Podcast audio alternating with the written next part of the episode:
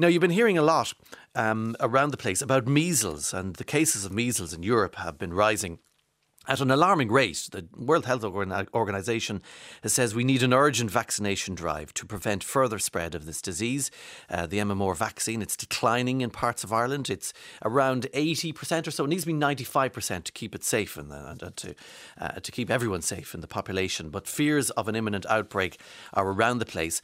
And Robbie Lawlor, he's the co-founder of Access to Medicines Ireland. He's also a PhD candidate and he has his own story about not getting the MMR vaccine when he was a child. And he's on the line. Good morning, Robbie Lawlor. Good morning. Thanks for having me on. Not all. Thanks a million for, for joining us. You contracted measles as a child. Uh, is that correct? Can you tell us about your experience? Yeah, so it was around a year and a half. Um, I got the measles, and so did my younger brother. We're uh, Irish twins, so he's 11 months younger than me. And we were going through a fine. We had marks all over us, but um, it was around a week in, and my younger brother was coming out of it. But um, I went to have I had a two and a half hour nap apparently on the couch, and when I woke up, I I let out a scream, and my mum was in the kitchen. She said, "What's wrong with you? Come in," because I was walking and running around at the time. Um, and apparently, I was just wobbling on my feet a lot coming out, and I couldn't speak. And next thing you know, I fall to the ground and I just keep flopping. So my mum called the GP, and the GP told me to. Uh, the GP told my mum to call, you know, the A and E straight away. So the ambulance came um, when the doctors brought me straight in, and I had to go straight for a lumbar puncture. Um, they asked if my mum wanted to go in for a lumbar puncture, but she didn't want to see it because apparently it's a really awful thing. And although I was mumbling, she could hear. She said hearing the screams through the, through the door was one of the worst things she's ever heard in her life. When it came out, it was so sad. But um, I got measles-induced encephalitis, which is a swelling of the brain. Very so dangerous, I couldn't yeah. speak, I couldn't walk, I couldn't talk, and I was in hospital for two weeks. Basically, the doctor said to my mum that there's a good chance that I could pass away. They got a priest in to bless me, um, and my mum still, still stayed with me for two weeks straight, um, and I, I didn't know who she was. And apparently, just one one uh, one morning, I woke up and I got in the cot, got up in the cot, and I uh, her arm and said, "Mom." And apparently, I was okay from there. But um, it all seems like I was very lucky. And she swooned to the floor. Your poor mammy. Uh, we, I know. uh, you don't remember much of this, I presume, or do you? Well, I was only a year and a half. I yeah. don't, but um, before this call, I rang my mum and I called my sister just to see like what they remember, and yeah. they still remember clear as day. Um, yeah, it was a re- really awful time. And, and 18 months after, I kept having to go back to the Coombe in Dublin because they said that there was a high likelihood that I'd have some sort of brain damage. Wow. So um, it might affect my hearing or my ability to speak, um, or that I'd have some sort of severe intellectual disability growing up. Um, thankfully, that wasn't the case, but that's more just got to do with luck than anything else. As a PhD candidate, we can confirm no no brain no lasting brain. Well, well, it's submitted now. I have to do the Viva. They could probably still tell me it's crap, and I have to do it again. Who knows? But uh, yeah, I'm lucky enough to be able to do one. We should say, what year are we talking about when you when you got the measles? God, I was born in 1991, so this is probably 1993, 94. Yeah, very recently. Your mum wasn't um, an anti-vaccination person. Oh, absolutely not. No, my mum had five kids by the age of 26, and she was essentially a single mother as well. So, um, and when I was born, my like a month later, she was pregnant with my younger brother own. Um, so you can forgive her for her being uh, for her, her being frazzled, but apparently, um, every time she went to bring me to get the vaccination, she said I had some sort of flu or cold. I mean, you have a uh, house full of five children, you can imagine that's the case. So, um, I, I just think I want to implore everyone to get the vaccine, and that if your child misses the vaccine for whatever reason, make sure to make um, a reappointment because you know I was just a lucky one, but um, unfortunately people still die of measles and or get brain damage. They do. It was, it was almost eradicated. I remember a documentary just before the pandemic uh, four years ago and in America in particular, people, children are dying of measles again because of the anti-vaccination movement. Which, of course, the engine is social media, isn't it, Robbie? Robbie, uh, it is. There's a huge misinformation ca- um, campaigns out there, and look, um, it's one of the most studied thing in science is if there's um, a connection between autism and vaccines, and it's been debunked time and time again. And as a PhD candidate, let me tell you, we love to rip apart other people's research to better our own. Um, but there's no cartel of scientists out there trying to make everyone to get vaccinated or get mass vaccination if the science tells us differently. So the science is conclusive, and I'm just living proof that vaccinations save lives. You either believe science or you don't, isn't that it? It's exactly. kind of an absurdity. Uh, the MMR vaccine is recommended to be given to babies at 12 months of age. I mean, your mum was just so flat out. Oh, I know, and like, I'm not, I don't know who was looking at the other kids back at home, or what what would have happened if I did have brain damage. You know, it's, it's hard enough raising five kids, let alone four kids with one with brain damage, and and what what that would have done to the the whole family dynamic as well. So, um, God, God knows what could have happened. But again, all I can say it was look, it could have turned out very differently. Uh, and of course, you need two doses of the MMR vaccine. So you get the first dose for to babies, 12 months of age, and then you get the second dose, four to five years of age. That's the one that's usually given at school, isn't it, by the HSE's school teams? Exactly. Uh, yeah. But it's uh, in other places usually given by the child's GP if people prefer that. Uh, someone's got in touch here. Says I got measles at six years old. It also developed into encephalitis. So the same thing as you, Robbie.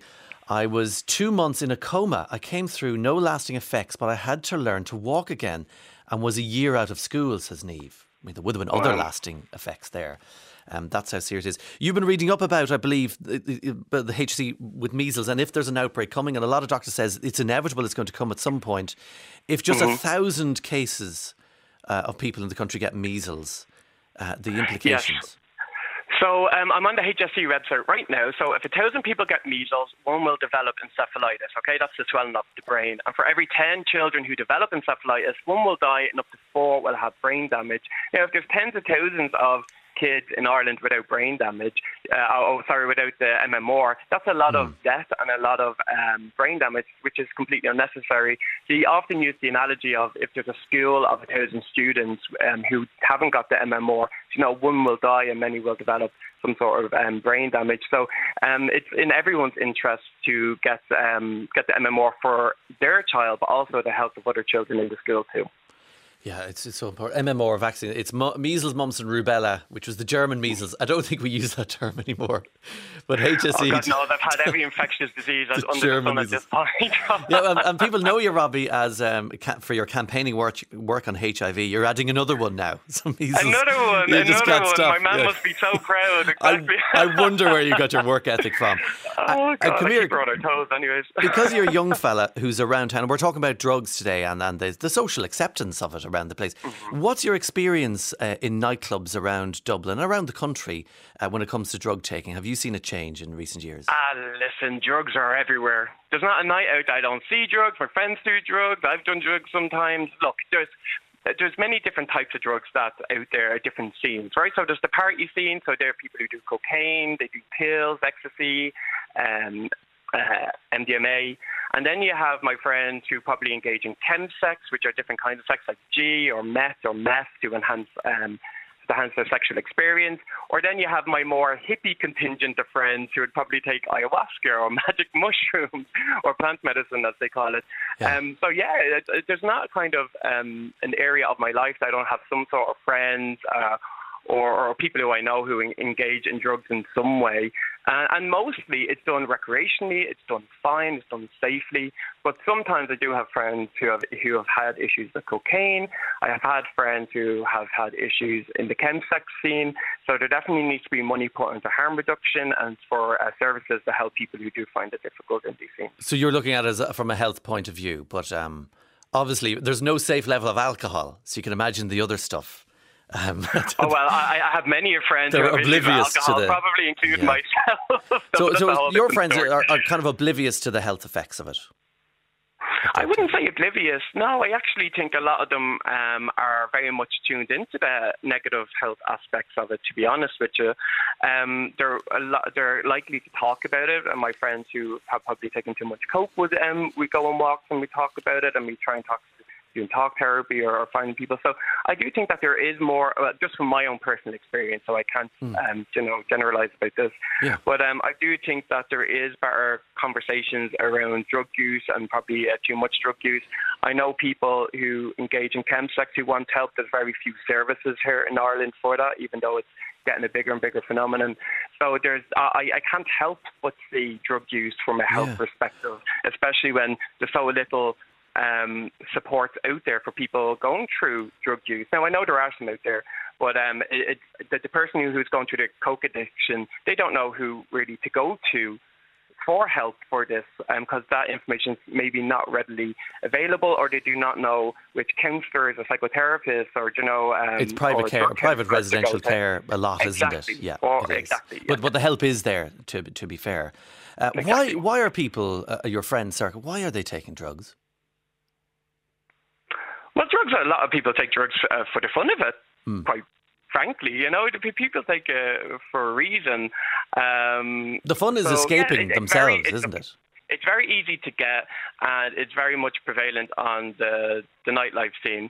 So essentially, it's just um, part and parcel for many people's experiences of going out at, at night. Um, so uh, that that would be my experience. Uh, maybe I'm simplifying it too much, but that, that's, no, that's how I, I see it. That's how I see it around me. I, I think you've portrayed it extremely well. Robbie, to be honest, uh, that's the that's the, the truthful experience of what's happening out there. Mm. And uh, some people, as uh, we were more educated than ever before about the harm of drugs and its association with crime and everything. But it is interesting uh, they're taking. But we'll have a further discussion on it. Uh, we can't have you campaign on absolutely every every issue, Lawlor, despite your best efforts. Thanks a million for sharing your measles story with us. No problem. I, I really appreciate it. HSE.ie is has all the information then on the on the MMR vaccine and how important it is to get.